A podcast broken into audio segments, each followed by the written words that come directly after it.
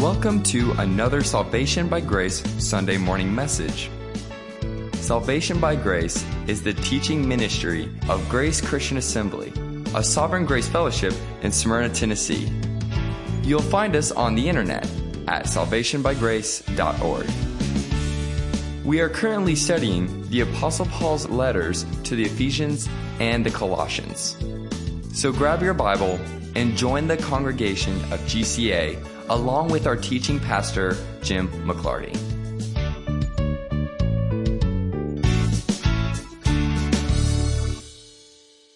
Number two hundred ninety-four, Sing You're Like a Shepherd Lead Us.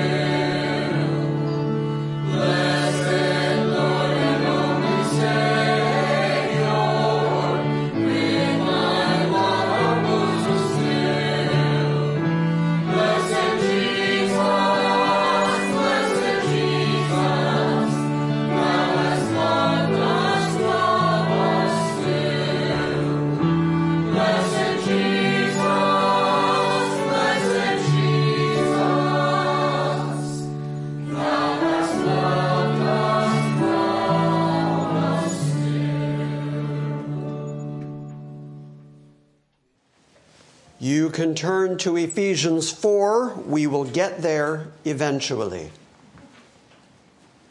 I am going to start this morning with a two thousand year old argument. This is not unique to me.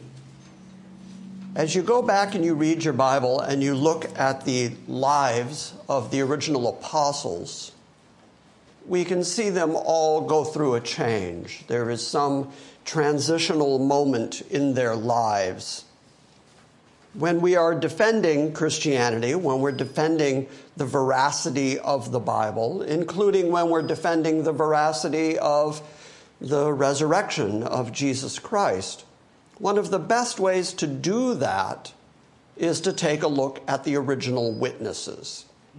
The original witnesses, if they are not verifiable, if they are not trustworthy, if they are not credible, then the Bible has no credibility.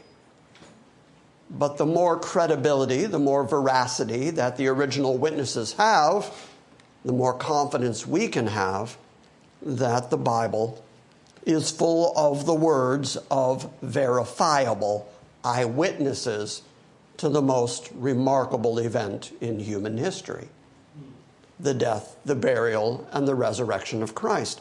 But they didn't just witness it and then testify to it.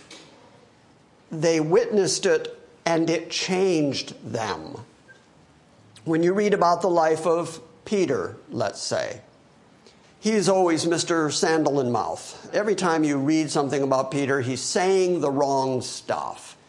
He's the one that is corrected by Jesus more so than all the rest. And so he goes from somebody who's really interested in saving his own skin. He's really worried about himself more than he's worried about anybody else. We know that by the fact that three times he denies that he even knows Jesus. Swears up and down, I don't know him, I wasn't with him, just to save his own skin. And yet, on the day of Pentecost, who is it that stands up in front of the Jews and says, you with wicked hands killed the Prince of Life? Where do you get that kind of boldness?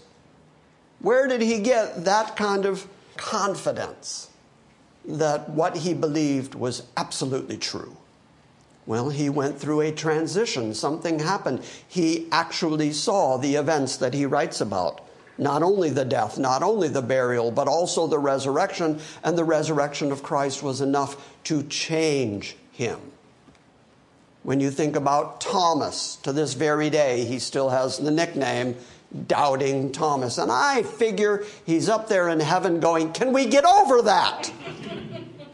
That was a very short-term thing. I doubted at some point, okay?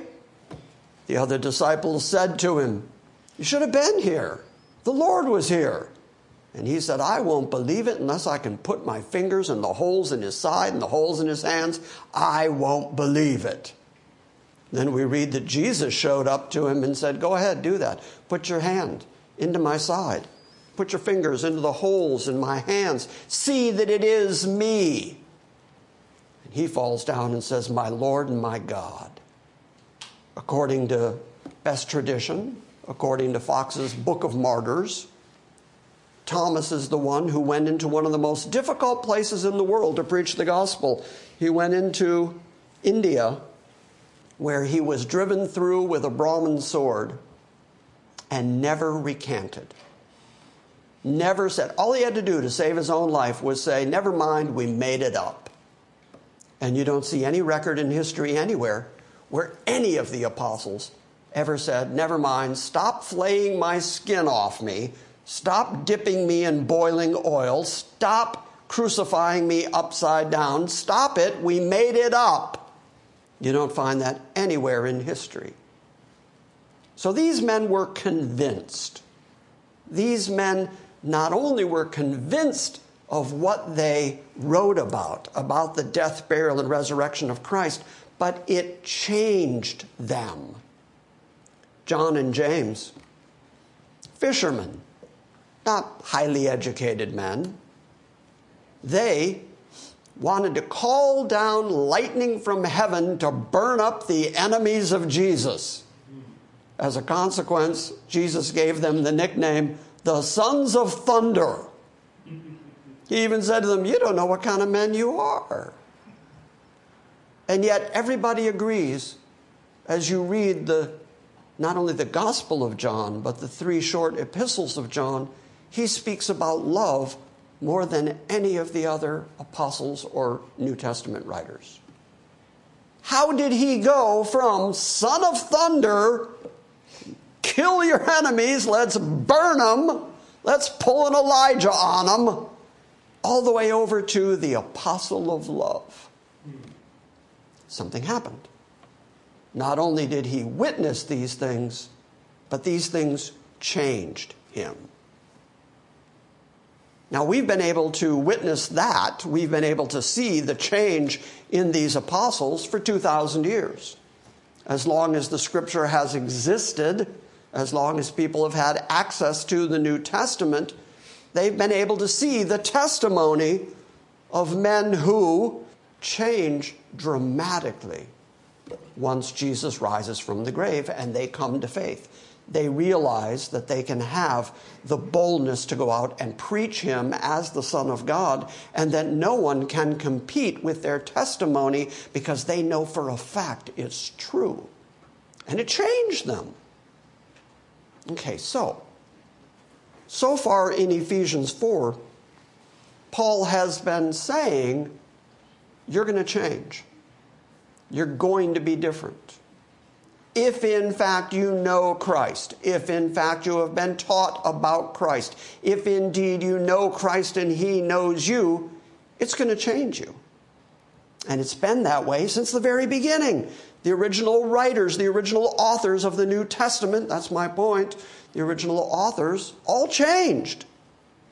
You think Paul went through a little change? At men's group, we've been reading about, in the book of Acts, about the change that Paul went through.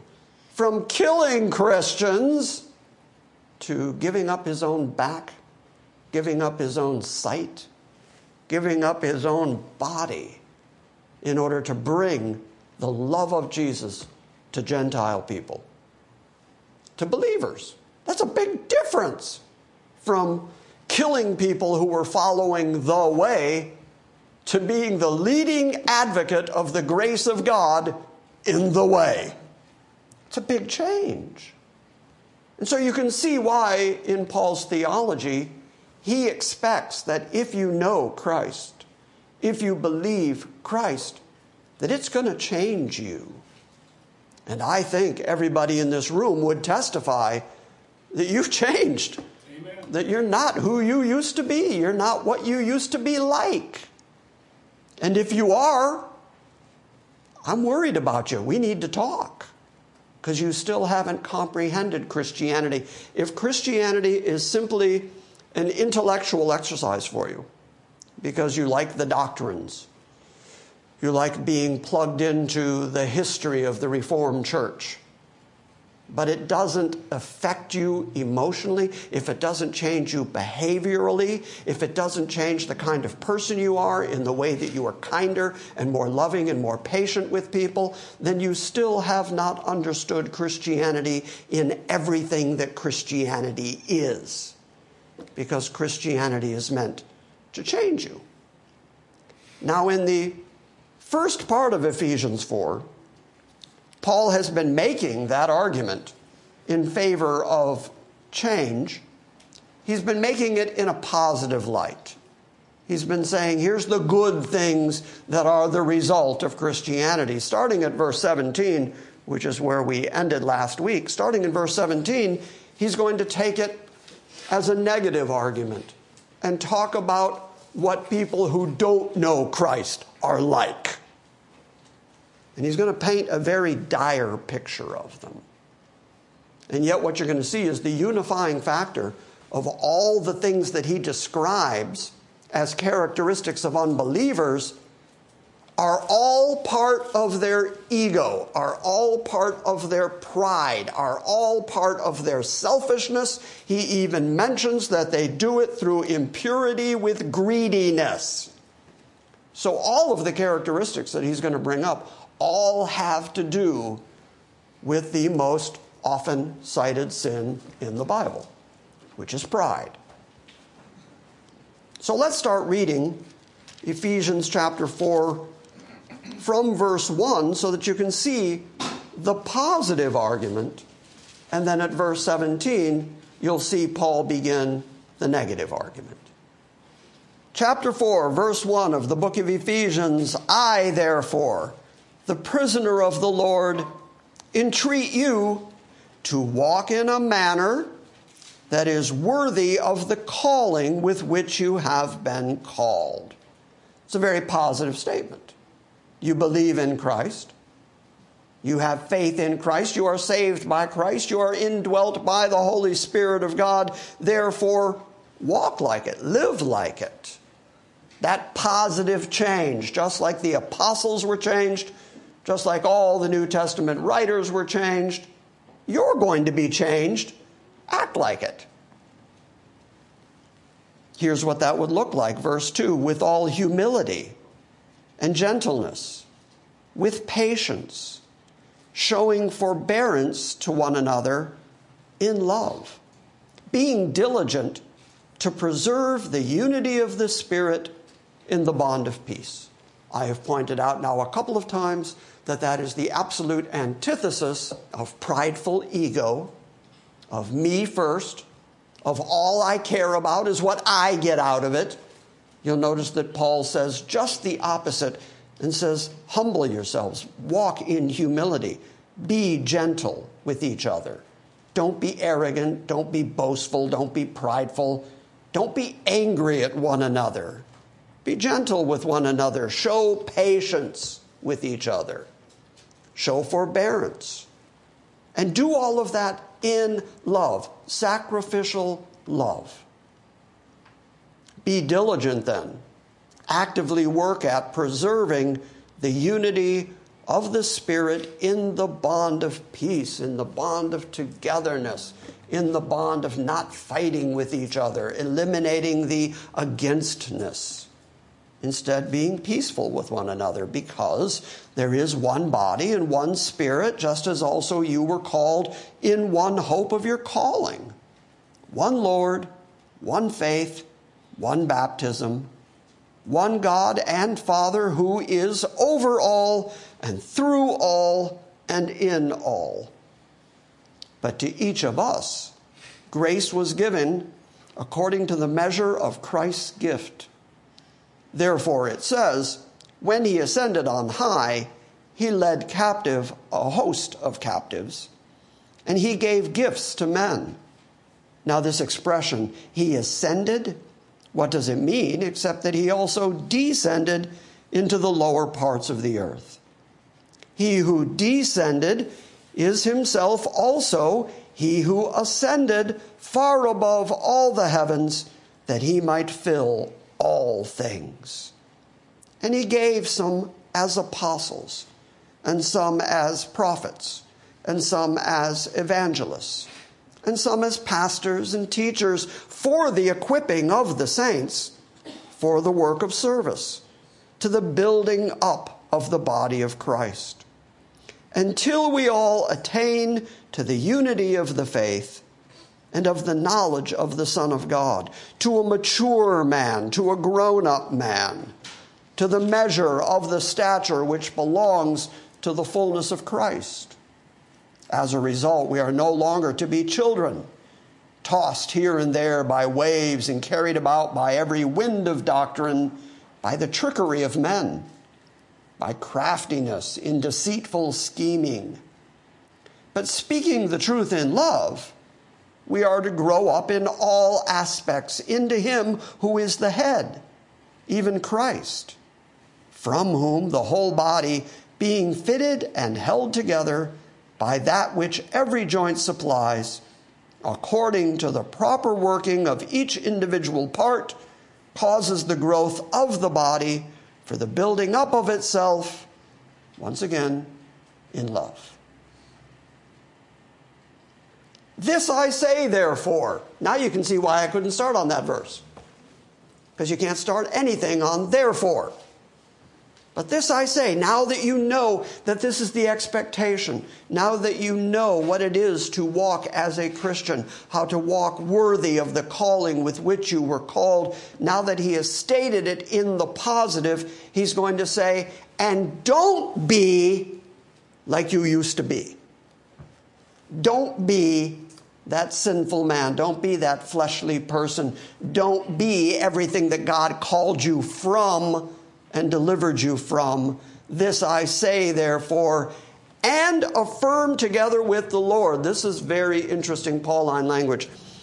When Paul is opinionating, because every once in a while he deals, especially with the Corinthian church, he deals with things within the church that he has to say, I say this. This is not the Lord, but this is my opinion. This is a godly opinion. This is an opinion driven by the Spirit and understanding the Word, but this is still my opinion.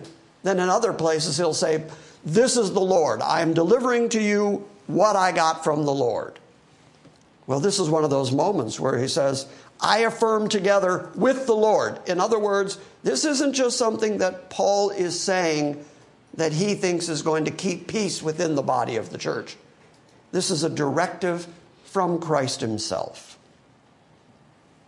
This I say, therefore, and I affirm it together with the Lord, that you walk no longer just as the Gentiles also walk. The word Gentiles there doesn't just mean non-Jews. he's speaking of non-saved people. Gentiles who don't know anything about God. Gentiles who don't have the prophets, who don't have the scriptures, who don't have Moses. The Gentiles who have no way of knowing what God's holiness would look like. And so they're not striving to achieve any level of holiness. These are the people who are separate from God and separate from godliness. Don't be like them. They're going to behave like this. The Gentiles walk in the futility of their mind. Futility. That means just emptiness, pointlessness. It has no reason. It just simply is. And so they walk through their lives in the futility of what they think. So what they think, not having the mind of God, not having the mind of Christ, not having the governor of the Holy Spirit in them, they think that whatever they think is the right think. And Paul says that's futile thinking because it doesn't lead to godliness, because it doesn't lead to an understanding of Christ, because it doesn't lead to behavior that reflects holiness. Instead, it is complete futility. Have you ever argued with one of those folks who just think they're right because they think they're right because they have that opinion? Yeah. And just because you have an opinion, that doesn't mean that what you think is right. Because the Bible says there is such a thing as futile thinking. Thinking things that are just pointless and empty. And boy, those people sure can be insistent and belligerent about what they think, especially when they get online and especially when they're typing to a pastor. Just wanted to mention it. This I say, therefore, and I affirm together with the Lord, that you walk no longer just as the Gentiles also walk, in the futility of their mind, being darkened in their understanding. Why is their understanding darkened? Because they have not been enlightened. They don't have God. They don't have the Spirit of God. They don't have faith in Christ. Therefore, having not been enlightened, they're lost in the dark. To understand the kind of darkness that is being described here, I'm going to borrow a phrase from David Morris. It's like a blind man in a dark room chasing a black cat who isn't there. That kind of darkness. And so their minds are darkened. Their understanding, their comprehension of everything that actually matters is darkened because they haven't been enlightened. And yet they can be very confident because they think what they think is the right thing to think. And yet their thinking is futile because their mind is darkened. And they have no understanding because they are excluded from the life of God. That's what Paul says. So now you get some idea of who these Gentiles are that he is speaking of.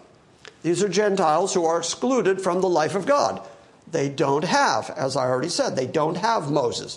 They don't have the prophets. They don't have the oracles of God. They don't have the law of God. They don't have anything that would enlighten them to the way of God or the holiness of God. Therefore, they're walking around in their darkness because they are excluded from the life of God.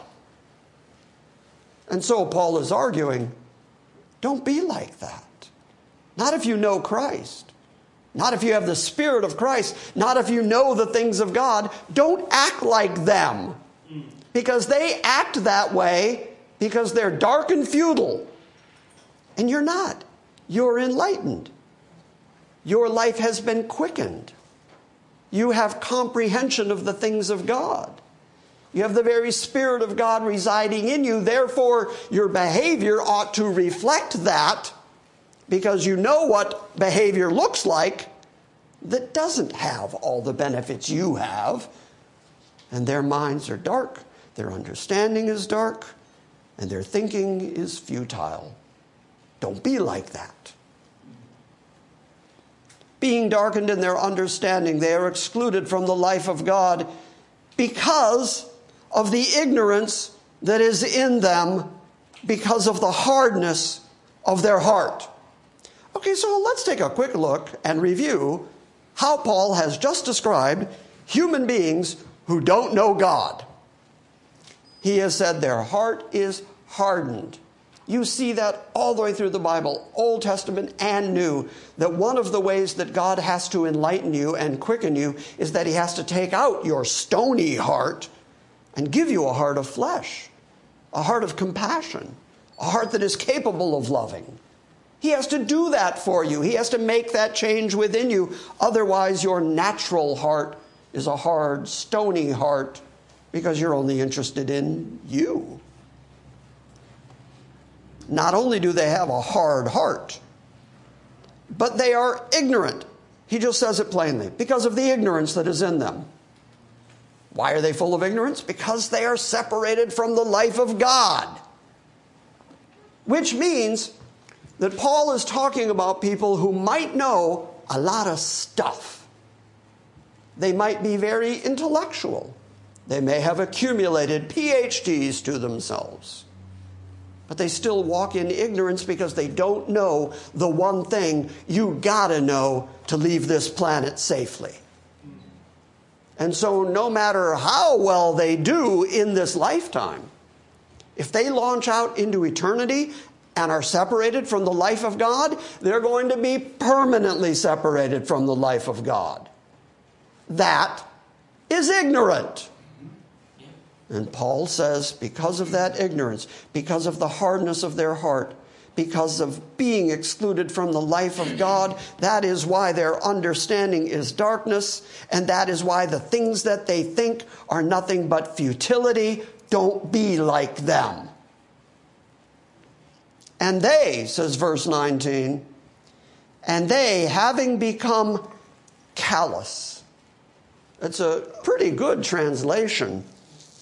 Tom is a guitarist, for those of you who don't know. For those of you who weren't paying attention to the fact that a moment ago he was sitting right here with a guitar in his hands. Uh, Tom is a guitarist, and if you've ever tried to play a guitar and you're not a guitarist, it hurts your fingers.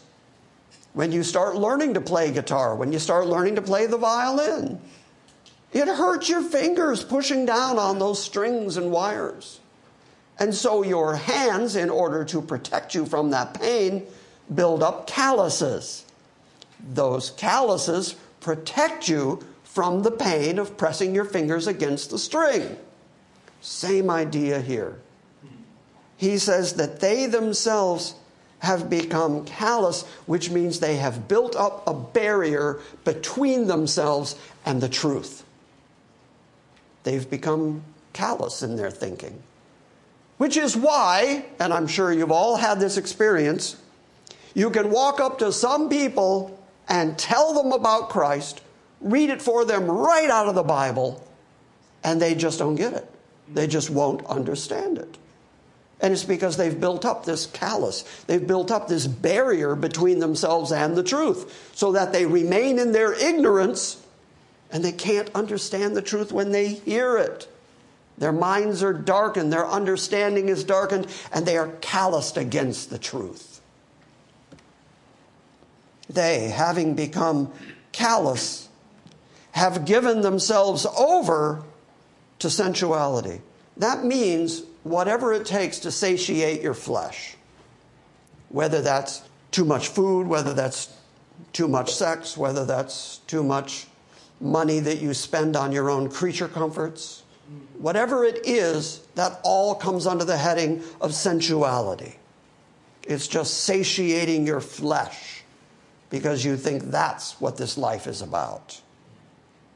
So because they are callous against the things of God, they've got nothing left but this lifetime and the flesh they live in. Therefore, they give themselves over to their fleshliness, to their sensuality, for the practice of every kind of impurity, for the practice of every kind of sinfulness and rebellion against God, because that's all they know. That's all they've got to work with. They're separate from the life of God, so all they've got is their flesh and their dark minds.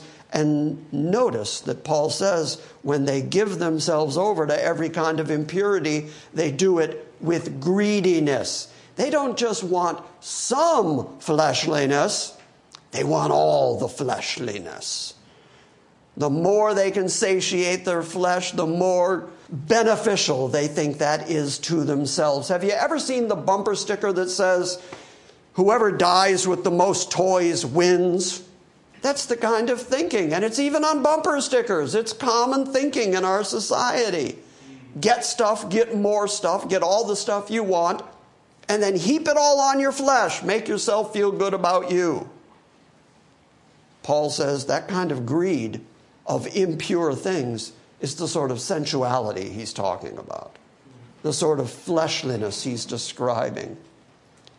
And in verse twenty, he says, but you, you Christians, you blood-bought, you who belong to Christ, but you did not learn Christ in this way. You didn't learn him through your sensuality. You didn't learn Christ through your fleshliness. You learned Christ by activating your mind and your heart toward the things of God as he changed you, as he took out your stony heart, as he enlightened you, as he puts his spirit into you.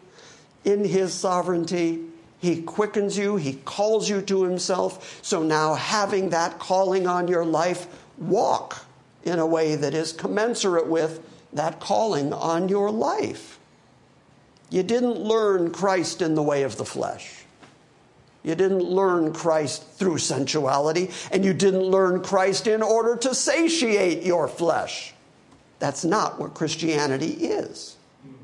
Now, it is certainly what Peter had going for himself when he said, I don't know him, because he didn't want to be the one to suffer. He didn't want to be killed. He didn't want to be tortured the way Christ had been. So he said, I don't know him. That's fleshliness.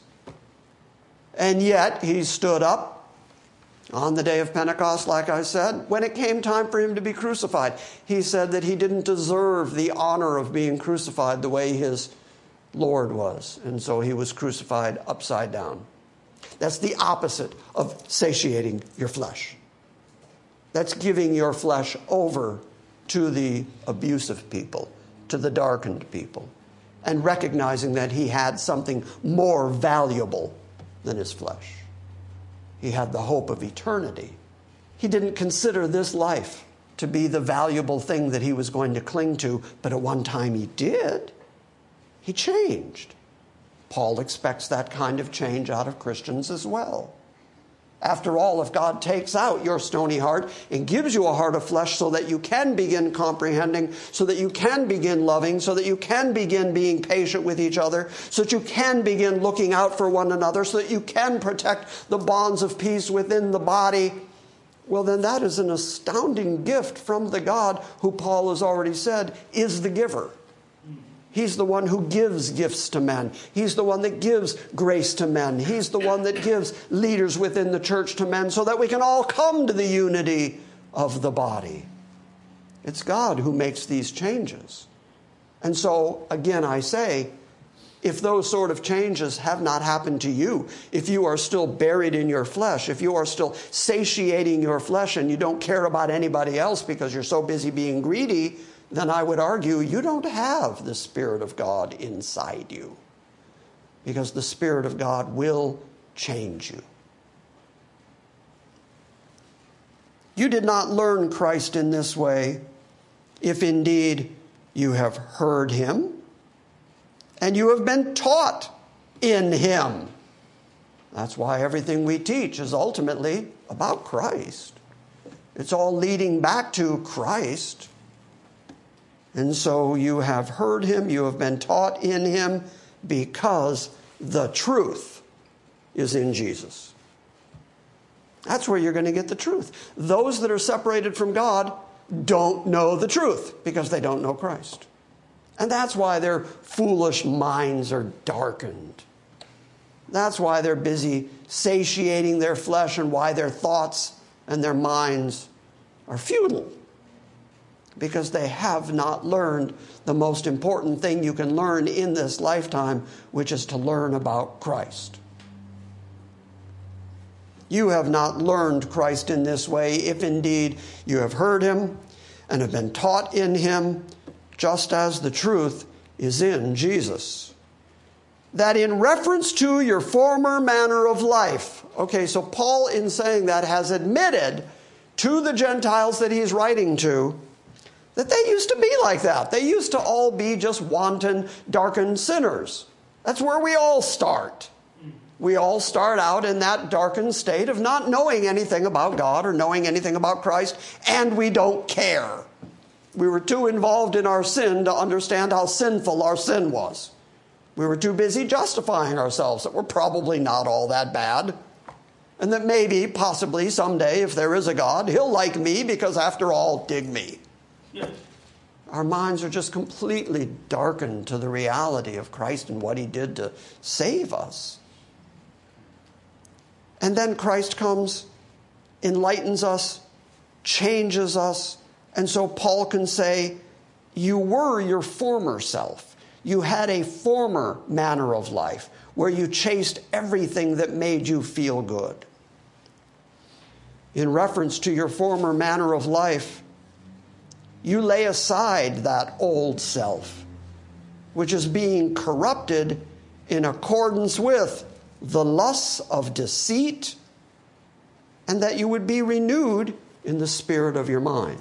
Okay, so there's a contrast in that sentence, which is why I wanted to read the whole sentence, because he's contrasting the renewal of your mind, the enlightenment of your mind, with your former self, who you used to be, what you used to be like.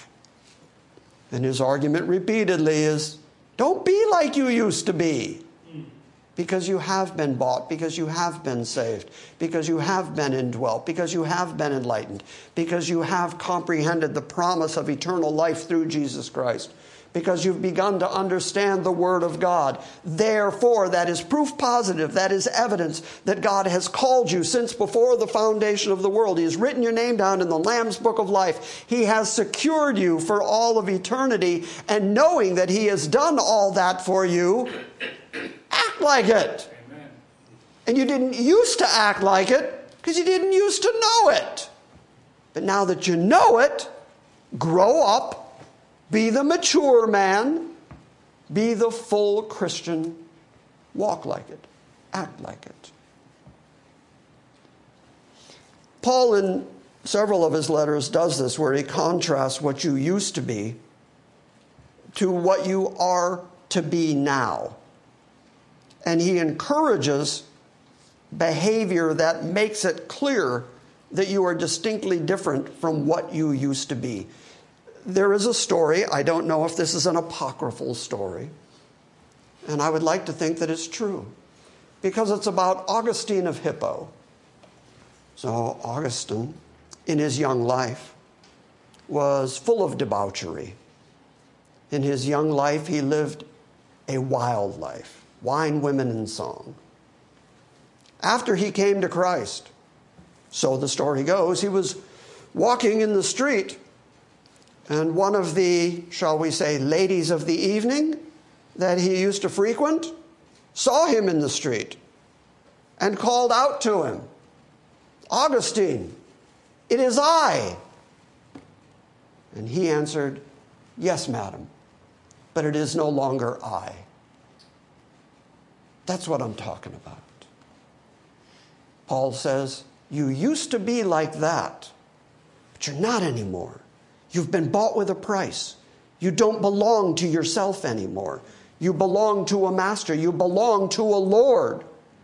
You belong to someone who has, by his grace, done for you all the things you couldn't possibly do for yourself. Therefore, act like it. Walk like it. Turn to First Corinthians six for just a moment, because I want to show you that this is standard Pauline theology. And as I mentioned earlier, the church in Corinth was a messy church. They had a lot of problems. Paul wrote three letters to them, two of which we still have, And he ended the last one by saying, and I'll deal with the rest when I get there. They were a problematic church. First Corinthians six. I'm going to start reading at Genesis one one. So I'm going to start reading at verse one of chapter six.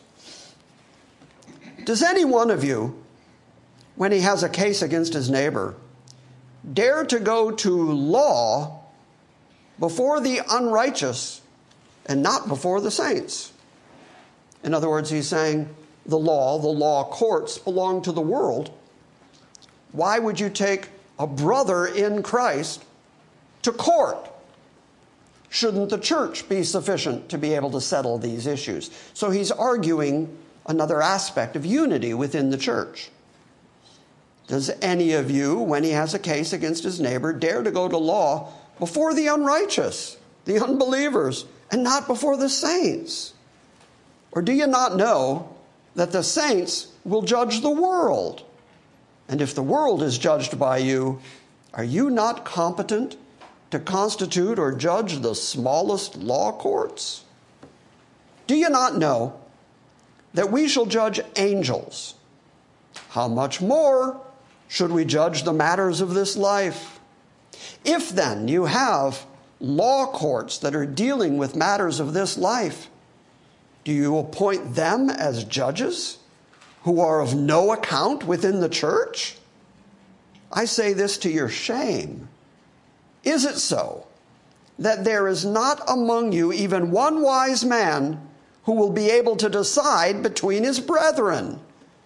But brother goes to law with brother, and that in front of unbelievers. Actually, then, it is already a defeat for you that you have lawsuits with one another. Why not rather be wronged? Why not rather be defrauded? On the contrary, you yourselves wrong and defraud your brethren. So he's arguing here for peace within the church, arguing that why would you go in front of the world to settle issues between the two of you? Shouldn't you be able, as the church, to determine the differences between you? And why, if you're truly Christian and your brother has something against you and he's ready to sue you, why wouldn't you just accept the defrauding? Why wouldn't you just accept the loss in order to keep the peace within the body? Because what have you got that's so important that you can't give it up if that's what it takes to have peace within the church? Okay, that's the context. You see what he's arguing? Do you not know, says verse nine, do you not know that the unrighteous shall not inherit the kingdom of God? Do not be deceived, neither fornicators, nor idolaters, nor adulterers, nor effeminate, nor homosexuals, nor thieves, nor the covetous, nor drunkards, nor revilers, nor swindlers shall inherit the kingdom of God.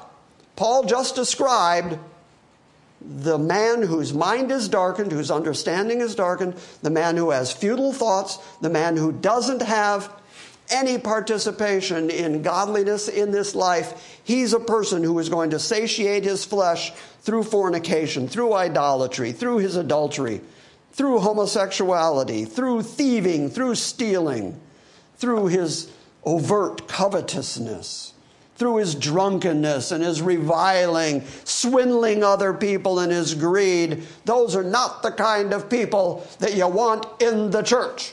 And Paul says, such were some of you. You fit in this list. As you were hearing the list, you were probably going, yeah, those guys, those are bad guys. Yeah, right? Paul says that's exactly what you were like before God got a hold of you. And God changed you. So there is an, an old man. I'm an old man. There is, there's the old man, the old version of you, and then there's the new one. Behold, I make all things new. You were born again. You were born from above. You were regenerated. You were originally generated when you were born, but then you're regenerated as God makes all things new within you. But such were you. Remember what you used to be. Remember what you used to be like. But I love this part. Such were some of you, but you were washed. Your sins were washed away. But you were sanctified. That means separated. You were separated from this world for God's exclusive use. And you were justified. And how were you justified? How were you made righteous before God? Was it because you got busy and cleaned up your act? Was it because you did enough good stuff, enough penance? Was it because you showed up enough times on Sunday morning and put enough money in the box?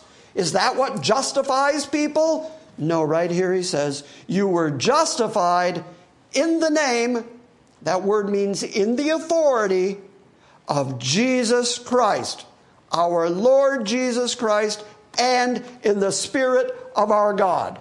Christ's death, burial, and resurrection was enough to justify you, and then the indwelling of the Holy Spirit of our God sanctified you, separated you from this world and from yourself so that you could be used for God's exclusive use, and your sins have been washed away, never to be brought up again. Okay, how much of that did you do? None. None. That's why we say it's grace. It's all grace. It's the amazing grace of God. It's the astounding, deep love of God that would do that for people who fit the list of fornicators, idolaters, adulterers, effeminate, homosexuals, thieves, covetous, drunkards, revilers, and swindlers. And that describes you.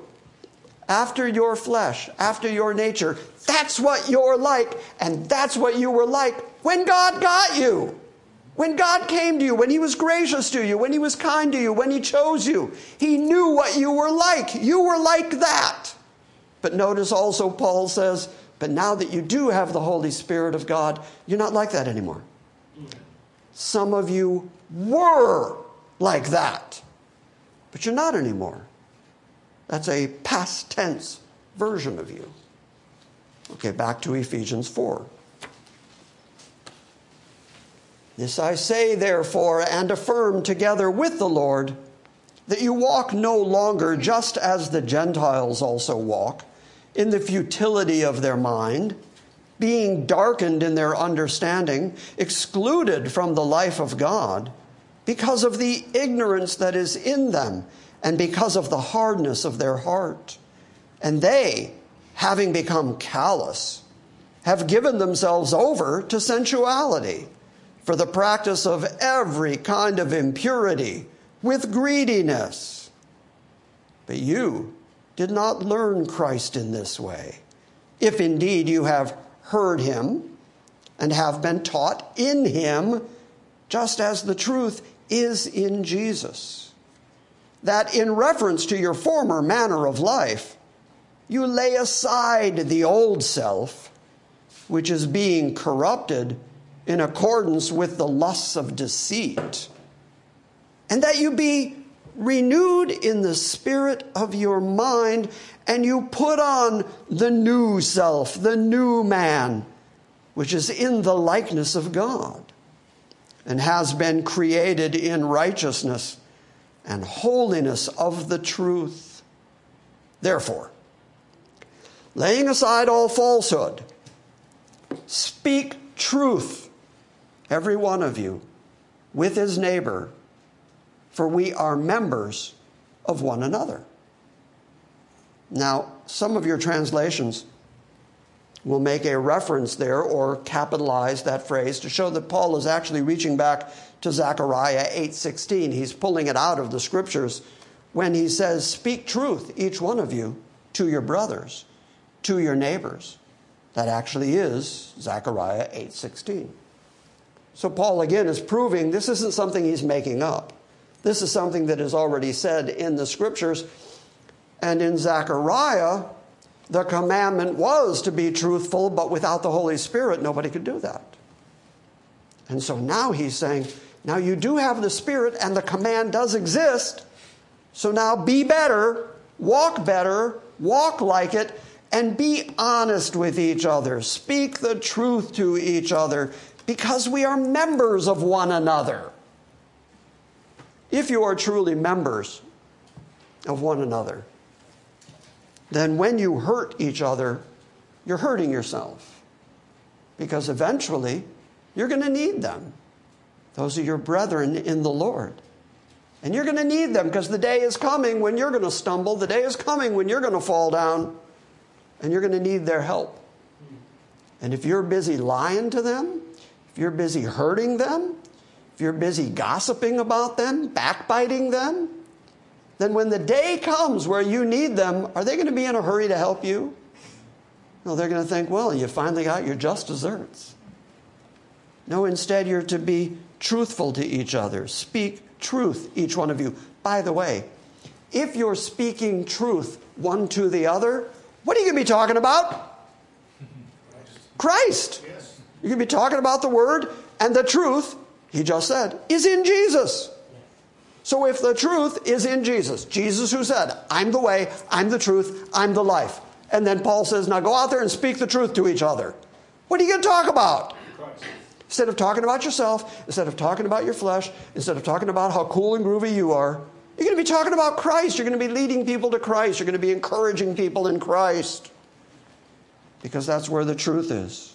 Then he quotes from Psalm four four and says, be angry and yet do not sin, and do not let the sun go down on your anger. In other words, it's inevitable, because we're human beings, because we're still in these mortal fleshly bodies, inevitably we're going to have our differences with each other. But he says, if your difference grows to the point where you're angry at one another, get over it by the time the sun goes down. By the end of that day, you resolve that thing. Because if you hang on to that anger and it becomes spite against that person, it's a sin for you. You're the one who is now sinning. You may start out being angry at somebody because you think they have wronged you, and so you may think, oh, well, then they're sinning against me. But if you continue in your anger against them, you're the one that's sinning. So before the sun goes down, resolve that thing. Go to each other. Find that spirit of unity. Find that spirit of peace. As he's already said, work hard, be diligent to preserve the bond of peace within that spirit of love. And that's why we looked at First Corinthians. Why don't you just accept the defrauding? Rather than standing up in your own pride and your own ego and saying, you've wronged me, and you, and you better deal with my anger. Is there anything more arrogant, anything more proud than believing that other people deserve your anger? You deserve my wrath. I ought to be able to yell at you, and you're going to take it because I'm full of me. So humility, love, patience, long-suffering with each other would be able to resolve differences before that day is up. Jesus went so far as to say, if you're bringing your gift to the altar, and when you get there, you remember that your brother has aught against you, go be resolved with your brother first, then come bring your offering, so that you can come bring it with that clear conscience. It's a very important thing that Paul is advocating here. Not only is he repeating something that Jesus himself has dictated, but he's also quoting from the Psalms. So he's reaching back into the Old Testament for it and then bringing it into the church and saying, you can be angry, but if you're angry with each other, don't let it become a sin for you, and make sure that you resolve it before the day is over. Make sure that you continue in the bond of peace. Because if it becomes sin for you, if you let it get a hold of you, and you rise up in your own indignation, in your own wrath, if you're absolutely sure that other people deserve to hear from you, Paul says that's giving place to the devil. That's letting the devil have the opportunity to work through you to cause division within the church. And that tells you something very important about the devil's intention within the church. The unity of the Spirit is what we strive for, so you can only imagine that that's what the devil wants to break up. No unity within the church. And the best way to do that is to cause differences between people and then sit there on your shoulder telling you, you have every right to be angry. Did you see what they did? Did you see what they said? They sat right in my seat. I didn't mean to point right. Yes, I did. I meant to point right. They deserve my wrath. They deserve my anger. Paul is saying, no, they don't. Get over it. Get over yourself. Accept the loss. Take the defrauding. Work diligently to keep that bond of peace between you two, and don't give place to the devil, because he'll come in and take that opportunity and do everything he can to break up this church. June sixth will be twenty years here at G C A that we've been in this building as a public church. In those twenty years, Jeff, am I telling a lie? Tom, am I telling a lie? You've been around for most of the twenty years. We've seen that, haven't we? We've seen the divisions. We've seen people come in. Yeah, Basil certainly, no. We've seen people come in and work hard to divide us. I won't name names, but I could. It didn't work. It didn't work. We're still here. Amen. And they're gone. That's right. And we're still here in unity, reading the Word of God, and being diligent to keep those bonds of peace. And God has been very, very, very kind to us now for the twenty years that he's kept our hearts bound together. But the devil is looking for an opportunity, and Paul says, don't give him that opportunity. Take it upon yourself, personally and individually, not to be the one through whom the devil works to break up this body. And if everybody in this room does that, then there's no place for the devil. And at this moment, I'm thinking of Elder Ward. I can hear Elder Ward in the back of my head. He described the devil one day as, oh, he's a tricky so-and-so. And he is. All the way back in the book of Genesis, it says that he was more subtle, more wily than all the creatures of the field. And he is. He's tricky. And he will appeal to your ego and appeal to your pride if you give him half a chance. Don't give him that chance. Be diligent to withstand. Be diligent to keep the peace. Let him, here's the change, here's the difference. You used to be this, now you're this. Let him who steals, steal no longer. That's about as plain and black and white as it gets. Change of behavior. You used to steal, don't steal anymore. Rather, let him labor, let him work, performing with his own hands what is good, in order that he may have something to share with him who has a need. So go from taking from other people to giving to other people. Okay, that's that change I'm talking about. That's that change from saving your own skin to speaking at Pentecost. Son of thunder, apostle of love. That's the kind of change we're talking about. Used to be a thief. Now I work diligently with my own hands. Those same hands that used to pick pockets, those same hands that used to take other people's stuff, I'm now going to work with my own hands in order to have adequate so that I can give it to people who have a need. It's a big change. Let no unwholesome word proceed from your mouth. Then he's going to define what he means by unwholesome. He's not just saying don't use cuss words, though I think that falls into this category. But he's saying more than that. He's saying make sure that your speech, everybody you talk to, make sure it lifts them up. Make sure that it is an edification to them. Let no unwholesome word proceed from your mouth, but only such a word as is good for edification, according to the need of the moment, that it may give grace to those who hear you. That's the way you're supposed to conduct yourself. Not talking like the world talks. Oh, we all know how the world talks. And it just keeps talking. And it won't shut up. So don't talk like that. Instead, make sure that every conversation you have, every time you're talking to somebody else, speak what is appropriate for the moment and speak what is going to be edifying, lifting them up, encouraging them, and make sure that you speak with grace in the things that you say. So that would be a difference. Do not grieve the Holy Spirit of God, by whom you were sealed for the day of redemption. Okay, first big theological important point to hang on to. If you do have the Holy Spirit of God, if He has placed His Spirit within you, then He has sealed you for the day of your utter and complete redemption. In other words, if He's given you His Holy Spirit, He doesn't take it back. He is not capricious. He does not look at you and say, "What was I thinking? I put my Holy Spirit in Shane, and then he turned out like this? That's it, I'm taking the Spirit back. Forget it."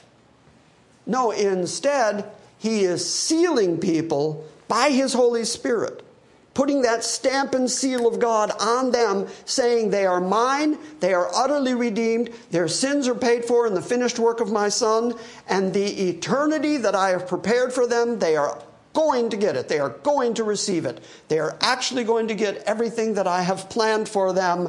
That seal of the Holy Spirit then doesn't leave you. And knowing that that Spirit doesn't leave you, the Spirit goes wherever you go. And the Spirit's there when you do whatever you do. And it's a, let me put an emphasis on the adjective, Holy Spirit. That's right. And you drag the Holy Spirit through the mud. And you drag the Holy Spirit to the places you go and the things you do. And he says, when you do that, the Holy Spirit doesn't leave. You've grieved him because he's holy.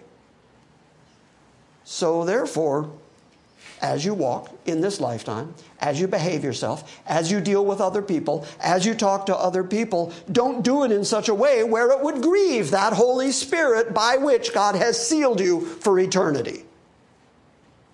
Knowing that you don't belong to yourself, knowing that you've been bought with the very high price of the blood of God that was spilled for you, behave yourself in a way where you do not grieve the Spirit of God that is within you.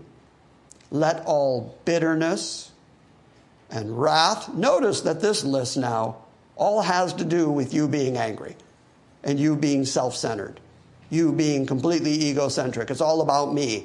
And I'm going to hurt other people because I believe other people hurt me. Let all bitterness and wrath and anger and clamor and slander be put away from you. And as if the list wasn't enough, I think he meant to finish the sentence there. Let it all be put away from you. And then he remembered, oh yeah, and along with all malice. That kind of hatred, that kind of anger where you're out to hurt other people. Don't let that be part of you either.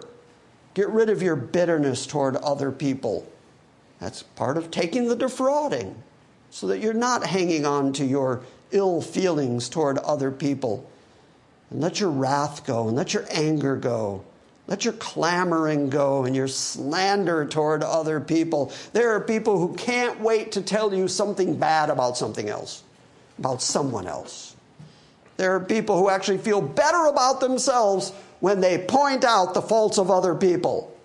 And they can't wait to go around slandering other people, gossiping about other people, talking about other people. And Paul says, don't be like that. Instead, be like this. Here's the contrast in verse thirty-two, and then we're done. Be kind to one another. That English word kind right there is a contraction of the old English word kin. Here in the South, we still use that phrase, kinfolk. There's a barbecue place right up the block called Kinfolks. That word kin means to be family, to be related to one another. And that's where you get the word kind. Treat people like they're family. not like they're strangers. Treat people like they're part of the same family of Christ, the family of God, the same body. We share the same spirit. Be kind one to another. Be tender-hearted. Now you know what that looks like. To be empathetic toward each other. To be sympathetic, to understand what people are going through. Be tender-hearted. And be forgiving to each other. You hear the thunder? That's God amening his word right now. That's just punctuation. He's just putting a big exclamation mark on what you're reading right now. Be kind to each other and forgive each other. And here's your inspiration to do that, just as God in Christ has also forgiven you. We love that part. We love the part where we say, yeah, Christ forgave me. Christ, he's my Savior. He's my Lord and Savior, so I'm saved. Paul says, if that is true of you, if it is true that he forgave you for everything you are, and we've been reading the list this morning, we know how you were when God found you. Think about the amount he had to forgive of you. And if he was that forgiving toward you, you can't find a way to get along with each other? And Paul went so far as to say, even if it is so bad, even if you are so defrauded that you're tempted to sue each other and take each other to court, don't do that. Instead, take the loss, be defrauded, or bring it to the church and let the church settle the issues between you, because if you both have the Spirit of God in you, that Spirit that has sealed you for all of eternity, and if the people who are judging between you have that same Spirit, then you're going to come to peace with each other, because you have the overriding governor of the Spirit of God working on you. Therefore, knowing all that about what Christ has done for you, therefore forgive each other. Be kind-hearted to each other. Be patient, be long-suffering with each other. Once upon a time, I walked into Main Street Baptist Church, since I mentioned Elder Ward earlier. Nobody knew me the first time I walked in. That was back in the ponytail days. Some of you are glad you didn't know me in those days. I had hair once. I walked in, and people came up and greeted me, hugged me. A couple of them kissed me on the cheek, said how happy they were to see me, just greeted me with open arms and astounding kindness. So afterwards, I was in Elder Ward's office with him, and I mentioned that. I said, wow, I, I was greeted here with so much love. I'm just, I'm really impressed. And he said, do you think that was just a lucky accident? He said, no. He said, at least once a month, I preach on love, because it is our natural tendency as fleshly human beings to forget and get egocentric again, and get back into ourselves, get back into what I want, and forget about you, and you deserve my anger. And we just do that by nature. That's what we're like. And so the Bible keeps having to remind us, love each other, be kind to each other, be patient with one another. The biggest compliment that I can give you all as a body is that every time somebody comes to visit, they don't walk out commenting on the grand theology. They don't walk out saying, wow, you are sure a good teacher. They walk out saying, I love the people here. I like how well you all get along and treat each other, and how kind you were to me. And, and that's the nicest thing I could possibly hear, because Paul uses that as the proof positive of a Christian church. A Christian church that is full of Christian people. And I love, not using that word lightly, I love that that's what we've become. So I'm done. Open your hymnal to hymn three ninety-three. And I love that last verse of fifteen. fits so well with the way this sermon ended today. Take my love, my God I pour at thy feet, its treasures so Lord. Let's sing, take my life and let it be.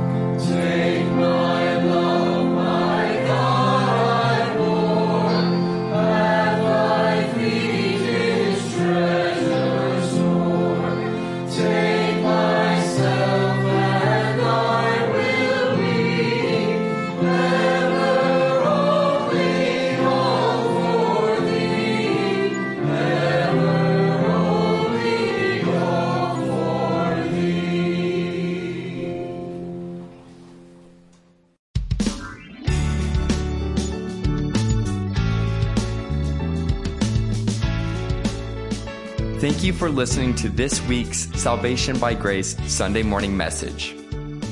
We encourage you to visit our website at salvation by grace dot org for books, Q and A's, and our ever-expanding archive of audio sermons. We invite you to join us next time when we gather around the Word and study the sovereign grace of God.